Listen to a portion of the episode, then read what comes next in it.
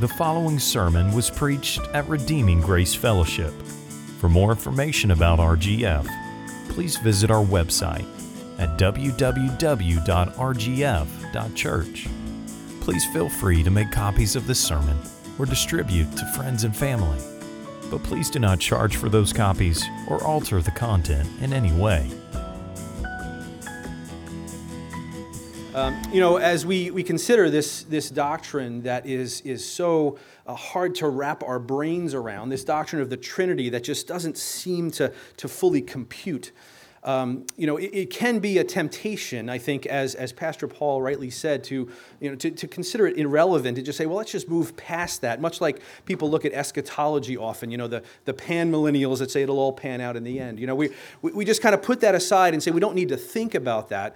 Uh, but I will say that uh, I, I, I think it's, it's uh, these difficult doctrines should, should cause us to be more like Sherlock Holmes. And I, I, saw a commentator mention it this before. I'm a big fan of the old Sherlock Holmes books.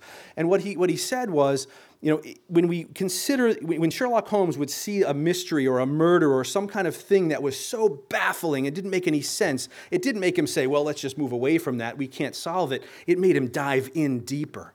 So, as we consider this, this doctrine of the Trinity and, and the impossible task of defining and defending and all these of this doctrine, uh, let the, the, the difficult nature of it challenge you to dive in deeper. And if you would just join with me in prayer as we just ask the Lord to bless this time. Lord, I just come before you right now. I just thank you so much for your grace. I thank you so much for your word that reveals who you are in all of your glory and all of your mystery and all of the wonderful majesty uh, of our great triune God. Lord, I just thank you so much for the privilege of being here, being able to come together to exposit your word, to discuss your nature, to, uh, to challenge one another's thinking, for iron to sharpen iron. Lord, I just pray that, uh, that you would be glorified in this time, Lord, that you would uh, drive your your word deep into our hearts. I just pray this in Jesus' name. Amen. You know, as we as we consider who God is, you know, everyone everyone has a conception of God, even if that conception is that there is no God. They have some kind of conception of God. Now, if we know our Bibles, we know that Romans 1 teaches us that anyone who says there's no God is, is absolutely just suppressing the, uh, the general revelation that they've been giving, given. They, they are suppressing that truth that is in deep in the hearts of every single one of us, that there is, in fact, a sovereign creator. Uh, in, in verses 18 through 20 of Romans 1, the Apostle Paul writes this For the wrath of God is revealed from heaven against all ungodliness and unrighteousness of men who by their unrighteousness suppress the truth, for what can be known about God is plain to them, because God has shown it to them. For his invisible attributes, namely his eternal power and divine nature, have been clearly perceived ever since the creation of the world and the things that have been made, so they are without excuse. So everyone knows in the, the deepest depths of who they are, they know that there is a creator. But without God's special revelation, whether uh, through Him directly revealing Himself to someone, as He did with Adam and Abraham uh, and certainly Moses, or through the speech and, and writings of the prophets that we have in the scriptures. Without those things, without that special revelation, we would never know him for who he truly is. The ancient Greeks and Romans conceived of not a God, but of multiple, many gods. And their gods, as they conceived them in their own minds, had more in common, I think, with the Avengers in the, in the movies that we uh, see now in the, in the theaters than they do the God of Scripture. Uh, they were just like us, but just more powerful. And actually, so it seems in the stories that they told about their gods, that uh, they were not only uh, more powerful, but also even more corrupt than many times in, in, many ways. They have the same range of character flaws and corruption uh, that we see in humankind. Others conceive of God as being very impersonal, more like the Force from Star Wars, to make my geek credentials even more obvious to you. Um, left to ourselves, we, we can and we have, as mankind, we have come up with a, a, seemingly infinite number of different conceptions of God. And you've probably talked to people, uh, you know, maybe you're trying to share your faith and you'll ask them what they believe about God or about eternity, and they'll say things like, Well, to me, God is this. Well, the reality is, God is not whoever He is to you unless it is the God who is. There is only one God, as we've been talking about through this difficult doctrine of the Trinity. And on our own, we could never conceive of the God that we find in Scripture. We would never come up with the God who is. Even having the Scriptures, the Trinity is difficult to wrap our minds around. Uh, actually, um, Caleb mentioned the, uh, where's Caleb? Is he in here somewhere? Yeah, there he is. Uh, he mentioned the quote earlier. He credited it to Jonathan Edwards. Actually, I believe it was John Wesley, but I could be wrong. You could be right. Uh, but certainly the, the quote that he used earlier was bring me a worm that can comprehend a man, and then I will show you a man that can comprehend the triune God. Uh, the idea of the Trinity is just mind boggling. And since uh, Pastor Paul here took care of the heavy lifting of defining the Trinity, we will now dive into defending the Trinity uh, as best we are able. Believe it or not, uh, this doctrine does come under attack from time to time. As Pastor Caleb mentioned, uh, this is pretty much the issue that is under attack pretty much from every, uh, every different angle. Uh, and, and, you know, Christianity, as I hope you won't be shocked to hear, Christianity is unique amongst all uh, different spiritual belief systems. And there's a number of different reasons why Christianity is unique. One reason, of course, you may have heard this uh, put this way before. With every other religion, I don't care if it's uh, Mormonism or, uh, or Islam or any, any other religion you can name, in every single other religion, uh, we are, it, it is about uh, what you need to do, whereas true biblical Christianity is about what God has done in Christ. Other religions are all about effort, while Christianity, of course, is all about grace. But Christianity is unique in another way as well. There are, uh, as I mentioned, the Greeks and Romans, there are religions uh, throughout the world that believe in many gods called polytheism.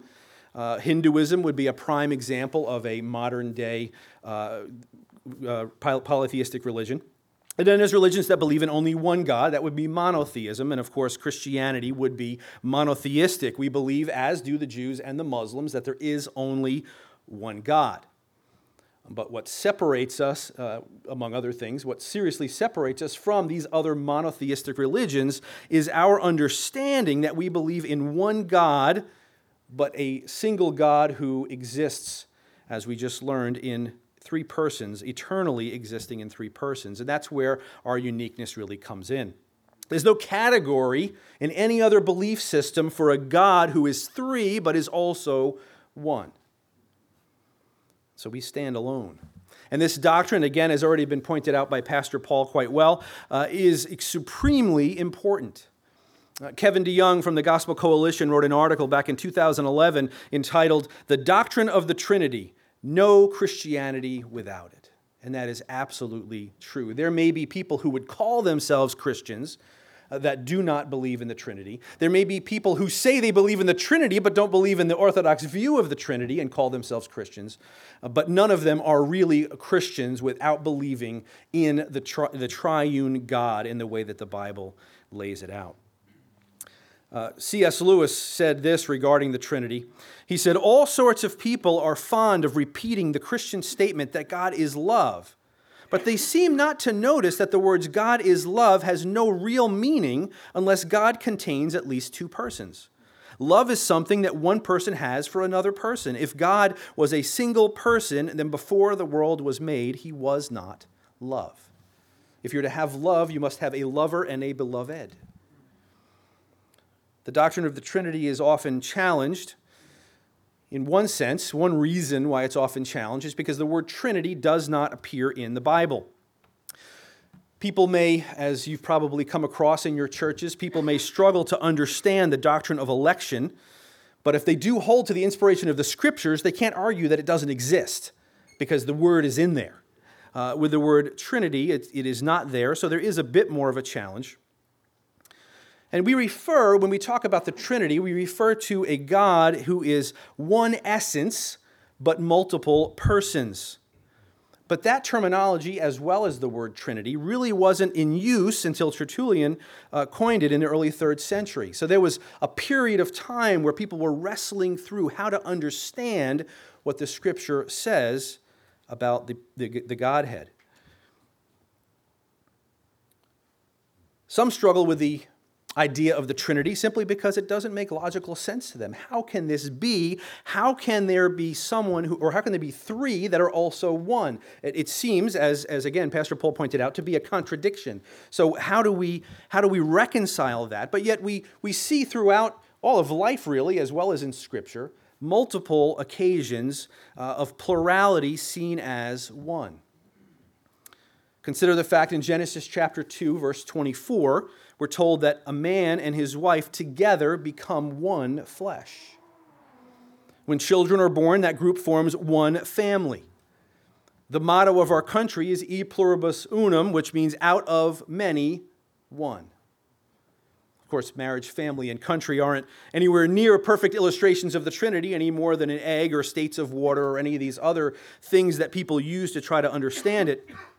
And it, it is true, again, that this was a difficult doctrine to nail down in the early uh, times of the church. Again, all the church councils that were trying to really uh, nail this, uh, this, um, uh, this doctrine down. However, it's these difficulties in no way uh, are proof that this doctrine is false. As difficult as it is to wrap our minds around this truth of the three in one God, it's the only way to really make any sense or to harmonize the scriptures together other than the doctrine of the Trinity. Augustine once said of the Trinity In no other subject is error more dangerous, or inquiry more laborious, or the discovery of truth more profitable. When it comes down to it, for the doctrine of the Trinity to be accepted as true, there's several things that need to also be true. We need to be able to demonstrate that the Father, the Son, and the Holy Spirit are each, in fact, distinct persons. We also need to demonstrate that the Father, Son, and Holy Spirit are each and all fully God. They aren't demigods, they aren't possessing aspects of godhood, but each person is fully God. And then we need to demonstrate that even though each of those three persons is all fully God, we need to demonstrate also that there is only one God. And if all of these things can be shown in Scripture to be true, then it would follow that the doctrine of the Trinity is also true. So we're going to consider each of these propositions quickly and one at a time. Uh, first of all, let's consider the fact of the Father, Son, and Holy Spirit being distinct persons from one another. And if you're here and you were to deny that truth and say, No, I don't believe that, I don't believe that Father, Son, and Holy Spirit are each a different, distinct person, then you've bought into histo- a, a, excuse me, a historical heresy uh, known as modalism or also known as Sabellianism. So named after a priest who uh, began to focus his teaching on the oneness or the unity of God at the expense of his triunity. Sabellianism or modalism still ex- exists today in the form of oneness Pentecostalism. Also, uh, the Unitarian Church would also buy into this same idea. And probably the well-known, most well-known person associated with oneness Pentecostalism today would be T.D. Jakes. You may have seen him on TV or anything. Um, he, uh, he tends to be vague when talking about the Trinity because he wants to sell books, probably. Uh, but um, to my knowledge, he's never firmly stated his agreement with the Orthodox view. Modalism teaches that there's no distinction at all between the members of the Godhead. There is one person, one God, but he has chosen to manifest himself differently at particular times and for different purposes. Modalists will say that God presents himself in three different modes of Father, Son, and Holy Spirit. They're all the same person in the same way that I am one man, uh, but I function as a husband, as a father, and as a pastor. And, you know, that seems to make logical sense on the surface. It's easier to grasp, right? It makes, okay, I can buy that, I can understand that, I can wrap my mind around it. But does it line up with the biblical data? Well, considering we're here at a conference just talking about the Trinity, I would say no. no, it does not line up with the biblical data. The scripture, scripture doesn't reveal a God who plays three different roles or three different parts, uh, but a truly triune God, Father, Son, and Holy Spirit, as distinct persons. As we carefully examine the scripture, we can see this clear evidence of the Father as distinct from the Son, and the Son as distinct from the Spirit, and certainly the Spirit as distinct from the Father. For example, while Jesus claimed to be one with the Father, he also prayed directly to him as a separate person. It reminds me of uh, my, my aunt uh, used to say all the time. Uh, she used to say, You know, it's okay if you talk to yourself. She would say, It's even okay if you answer yourself. But when you say to yourself, What did you say? That's when you know you have a problem. But we see Jesus in the Garden of Gethsemane preparing for his impending crucifixion and, and going through a, a, a truly spiritual battle. And in Matthew uh, 26 39, it says, And going a little farther, he fell on his face and prayed, saying, My Father, if it be possible, let this cup pass from me. Nevertheless, not as I will, but as you will. We see this also when Jesus is informing his disciples that he's going to send them the Holy Spirit. In John 14, 16, and 17, he says this And I will ask the Father, and he will give you another helper to be with you forever, even the Spirit of truth, whom the world cannot receive because it neither sees him nor knows him. You know him, for he dwells with you and will be in you. If Jesus is the same as the Father, these two statements are absolutely ridiculous. Also, ridiculous would be the incredible high priestly prayer in John 17. Jesus refers to the Father glorifying him so that he can glorify the Father. He talks about the Father giving him authority over eternal life and that he accomplished the work, all of the work that the Father gave him to do. He also talks about the disciples as having been given to him by the Father. Jesus asks the Father to keep the disciples from the evil one and to sanctify them in the truth. He goes on to say that the Father is the one who sent him into the world and that he was loved by the Father before the very foundation of the world. Now, if, again, if Jesus and the Father are the same person, this is absolutely nonsensical. In addition, Jesus refers to both the Father and the Holy Spirit as separate people in uh, John 14, 6, as I referenced a few moments ago, 14, 26, excuse me, where he says, But the Helper, the Holy Spirit, whom the Father will send in my name, he will teach you all things and bring to your remembrance all that I have said to you. The Father is sending. The Spirit is teaching and helping the disciples to remember Jesus' words, which is going to come in really, really handy when they write the New Testament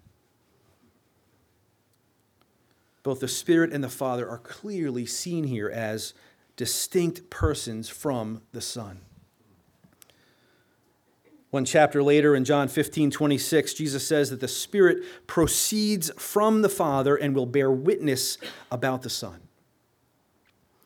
And Jesus, shortly before his ascension, instructed his followers to baptize new disciples in the name of the Father and the Son and the Holy Spirit. The Apostle Paul mentioned each member of the Trinity in the final words that he wrote to in 2 Corinthians. He wrote, The grace of the Lord Jesus Christ and the love of God and the fellowship of the Holy Spirit be with you all. Clearly, he's referring to three specific persons, not different roles of the same person. Not to leave out the Apostle Peter, he said in 1 Peter 1 2 that uh, the believers were elected according to the foreknowledge of God the Father in the sanctification of the Spirit for obedience to Jesus Christ and for sprinkling with his blood. And then, of course, at Jesus' baptism, we see all three members of the Trinity are involved. The Son is actually being baptized by John the Baptist. And then it says, when he came up out of the water, immediately he saw the heavens being torn open and the Spirit descending on him like a dove, and a voice came from heaven You are my beloved Son, with you I am well pleased. You have three distinct persons, each performing their designated tasks. So, hopefully, understanding these passages, we have arrived at the conclusion that the Father, Son, and Holy Spirit are each distinct persons from one another. But we also need to show that each one of them, well, maybe distinct from one another, each one of them is fully God. Now, there's been many, of course, who've denied this truth throughout history, uh, most commonly in the area of Christ himself, being not, claiming that he is not, in fact, deity, that he is not, in fact, God. Arianism is an ancient heresy named for a fourth century priest who, who taught that Jesus was not God, but he was a created being. Jehovah Witnesses and Mormons would be modern variations, I guess, on Arianism. Jehovah Witnesses will deny the deity of Christ by pointing to passages in the scripture uh, that seem to teach that Jesus is less than fully God. Some of you may be familiar that the Jehovah Witnesses do use the Bible, but they have their own translation, the New World Translation. Uh, and, and they've made a couple little adjustments in there. And in, in John 1 1, which was wonderfully brought out by our brother a few moments ago, uh, they've inserted a, the word a in there uh, that does not uh, is not warranted in the original language and so in their bible it says in the beginning was the word and the word was with god and the word was a god it's a clear manipulation of the text. But they, they do other, also use other passages that are the same in our translations to defend this idea that Jesus is not Almighty God. John chapter 14, verse 28, Jesus says, The Father is greater than I. So they look at that and say, Look, obviously, he's not equal with God. He says, The Father is greater than I. He didn't claim equality. In John uh, chapter 20, verse 17, Jesus tells Mary Magdalene, I am ascending to my Father and your Father, to my God and your God. And they say, Well, listen, he, he's saying that this is his God, so he clearly can't be God. If the Father is Jesus' God, how can he be God? Not to leave out what Paul writes in 1 Corinthians 8 6, they love this one too. Uh, Yet for us there is one God, the Father from whom all things, from whom are all things, and for whom we exist. Now, looking at those passages, and there's others, but you look at those passages, it's, it's very easy to see how people who have never been steeped in solid doctrine, that have never been properly educated in the scriptures, could be easily swayed into believing that Jesus is not fully God. And that's why systematic theology is so important, and doctrine, uh, excuse me, conferences like this are so important. I won't go too far into Mormon theology for the sake of time, but very simply, Mormons believe that both the Father and Jesus are men with uh, bodies of flesh and bone. I remember I had a conversation with a Mormon once, and uh, they were trying to you know share with me their, their theology and i was kind of coming back with them we had a very nice conversation uh, and they told me i said well you believe that the father has flesh and bones right yeah well and i showed them scripture that clearly refuted that and they said well you got to understand. Uh, have you ever played the game of telephone? And I said, sure. He said, well, you know, the Bible has been kind of passed on and passed on, so it's kind of been distorted, but the Book of Mormon is pure. So, okay. So the Jehovah Witnesses, excuse me, the Mormons, just like the Jehovah Witnesses, would say that Jesus is a God in some form, but he's not the God. They believe that the uh, that Jesus is merely one of the Father's many sons born to him and a celestial mother. Um, I, I, if you ever really look into Mormon doctrine, it, it, it more resembles science fiction than it does theology, to be quite honest with you. But what does the Bible teach? The Bible teaches that the Father, Son, and Holy Spirit are all fully God. They are all truly God. Again, one in essence, three in persons. That the Father is fully God is very easy to see in Scripture. Uh, most even heretical groups don't deny that. Uh, the New Testament authors, a number of them actually use the term God the Father. Uh, the same verses that the Jehovah Witnesses would use to deny the Trinity can be used to prove the deity of the Father. Uh, just to give you a few others, Psalm 89, verse 26 says, You are my Father, my God, and the rock of my salvation. Isaiah 64, 8. But now, O Lord, you are our Father, we are the clay, and you are our potter. We are all the work of your hand. Ephesians chapter 4 verse 6 one God and Father of all who is over all and through all and in all. And then 1 John chapter 3 verse 1 See what kind of love the Father has given to us that we should be called children of God. And we could certainly go on. It's, uh, there are, that's a scratching the surface, barely. But the deity of the Son, the deity of Jesus, is a much more hotly contested issue. Um, but if you work through the, the full counsel of Scripture regarding Christ, it's, it's really impossible, if you're going to be intellectually honest, to deny that Jesus is fully God. We can start with Jesus' assertions about himself. People say, well, Jesus never actually really claimed to be God. And while it's true that we have no record of him actually saying those words, I am God, he did say, I and the Father are one, which is pretty darn close. He also said in John chapter 8, Truly, truly, I say to you, before Abraham was, I am. Now that sounds like odd grammar, just, you know, on the surface. But that's more than Jesus just saying, you know, I'm older than I look. That's, that's, that's a bit more than that. The fact that he says, I am and not I was, is of supreme uh, importance. When God spoke to Moses from the burning bush in Exodus chapter 3, Moses asked, If I come to the people of Israel and say to them, The God of your fathers has sent me to you, and they ask me, uh, What is his name? What shall I say to them?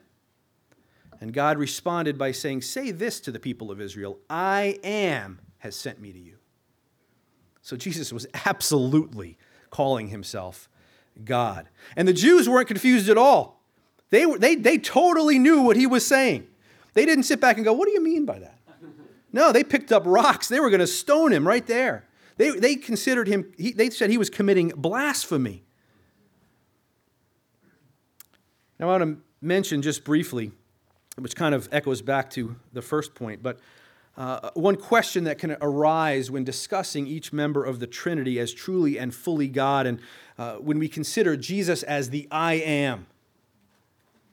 The question is this If the Father is identical to God, and the Son is identical to God, then doesn't it logically follow that the Father is identical to the Son? And if that statement is true, again, that, uh, that diagram that, that Pastor Paul put up earlier is helpful in this. Uh, but if that statement is true, then we get into some real theological trouble.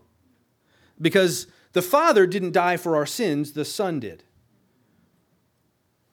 So, to answer this hypothetical question, we need to distinguish between the identity and the property of God. The three members of the Trinity are separate in identity, but they are the same in property.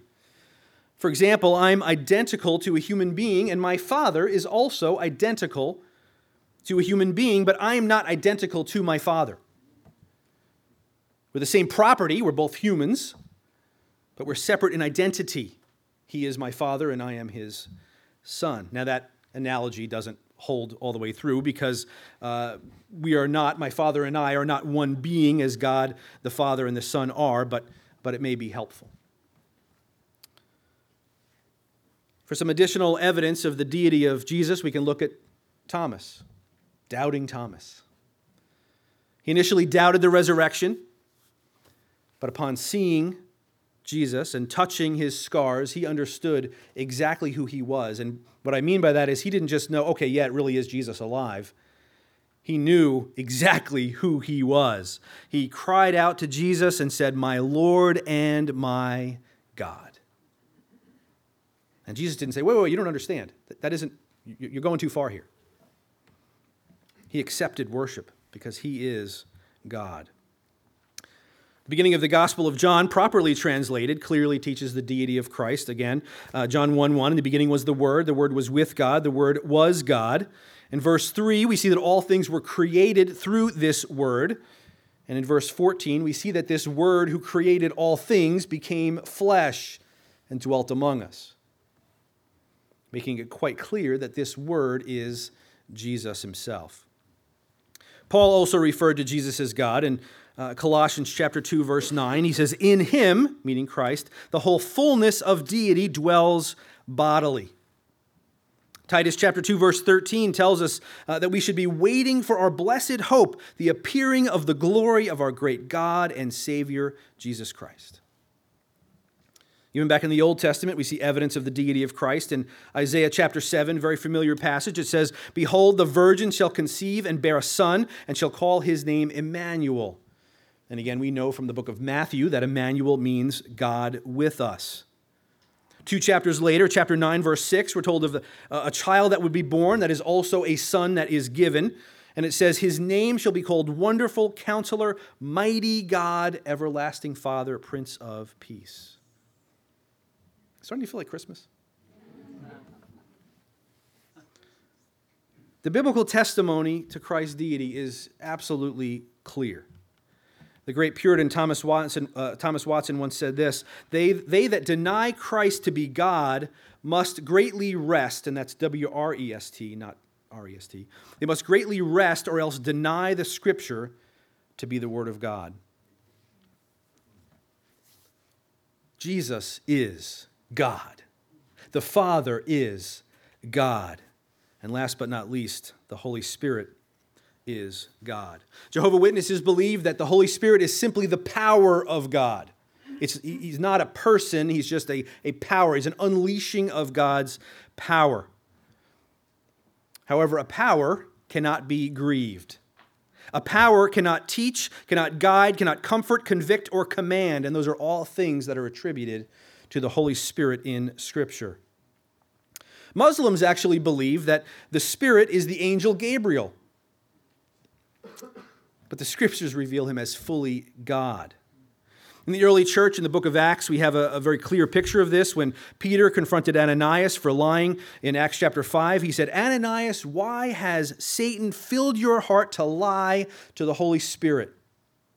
And then he went on in the very next verse and said, Why is it that you have contrived this deed in your heart? You have not lied to man, but to God.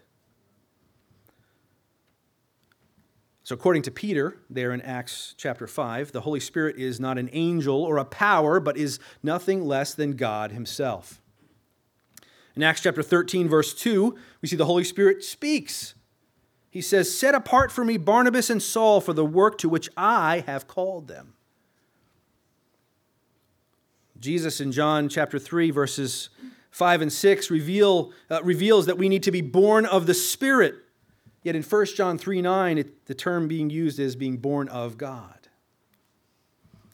To quote Thomas Watson one more time, he said, The devil would have Christ prove himself to be God by turning stones into bread, but the Holy Ghost shows his Godhead by turning stones into flesh. Of course, referencing Ezekiel 36 as in salvation our stony heart becomes flesh and can respond to God. We see the Holy Spirit exhibiting a number of the attributes of God in the Scripture. Hebrews 9, uh, chapter 9, verse 4, the Holy Spirit is said to be eternal. Uh, Psalm 139, 7 and 8 speaks of the Spirit's omnipresence. And his omniscience can be seen in 1 Corinthians chapter 2, verses 10 and 11. Throughout Scripture, again, we see all three members of the Trinity linked together. To give one example, in 1 Peter chapter 1, verse 2, it says, according to the foreknowledge of God the Father in sanctification of the Spirit, for obedience to Jesus Christ, and for sprinkling with his blood, may grace and peace be multiplied to you. So we made the case that uh, each member of the Trinity is a, a, a distinct person, and that each one, according to the Scriptures, is fully God. But if we leave it there, we're in danger of tritheism three gods, which is what the Muslims accuse us of. You worship three gods, God is one. So we need to briefly make the case that even with three distinct persons who are each fully God, there is still only one God. The scriptural evidence here is certainly not lacking. Isaiah 45, verse 5 says, I am the Lord, and there is no other. Besides me, there is no God. Deuteronomy 6 4, Hear, O Israel, the Lord our God, the Lord is one. Paul in Romans 3, uh, chapter 3, verse 30 says that God is one. And in 1 Timothy 2 5, there is one God. James chapter 2, verse 19, You believe that God is one, you do well. Even the demons believe and shudder. Thomas Adams, known as the Shakespeare of the Puritans, said this regarding Matthew 28 19, the Great Commission. He said, baptizing them in the name of the Father, of the Son, and of the Holy Ghost. The Father, Son, and Holy Ghost, there are three distinct persons in the name, not names. There is one essence. The doctrine of the Trinity, as has been pointed out, is critical, critical to the Christian faith. If not for the truth of the Trinity, both the incarnation and the atonement would not be possible. Without being separate and distinct persons, the Father wouldn't be able to pour judgment out on the Son, and the Son wouldn't have been able to be the offering for sin. Wayne Grudem writes this Justification by faith alone is threatened if we deny the full deity of the Son. Uh, he says this is seen today in the teaching of the Jehovah Witnesses who do not believe in justification by faith alone. Our doctrine of God will necessarily affect our doctrine of salvation. The two hang together. So we see the doctrine of the Trinity isn't simply a abstract theological concept, but it lies at the heart of Christian faith and practice. J.C. Ryle said, it, is, it was the whole Trinity which at the beginning of creation said, Let us make man. I love this. It was the whole Trinity again which at the beginning of the gospel seemed to say, Let us save man. The doctrine of the Trinity is thoroughly grounded in the scriptures. The Bible attests to full deity of Father, Son, and Holy Spirit, each distinct from the other in personhood, but together as one God. And as believers, we can and should confidently declare and defend the triune nature, of our amazing and infinitely gracious God. I'm going to end there because I don't want to hold up your lunch. So let's have a word of prayer real quick. Lord, I just thank you once again for your word. I thank you for this truth of the Trinity. I pray, Lord, that you would uh, take these truths and hide them in our heart that we would worship you well. Pray this in Jesus' name.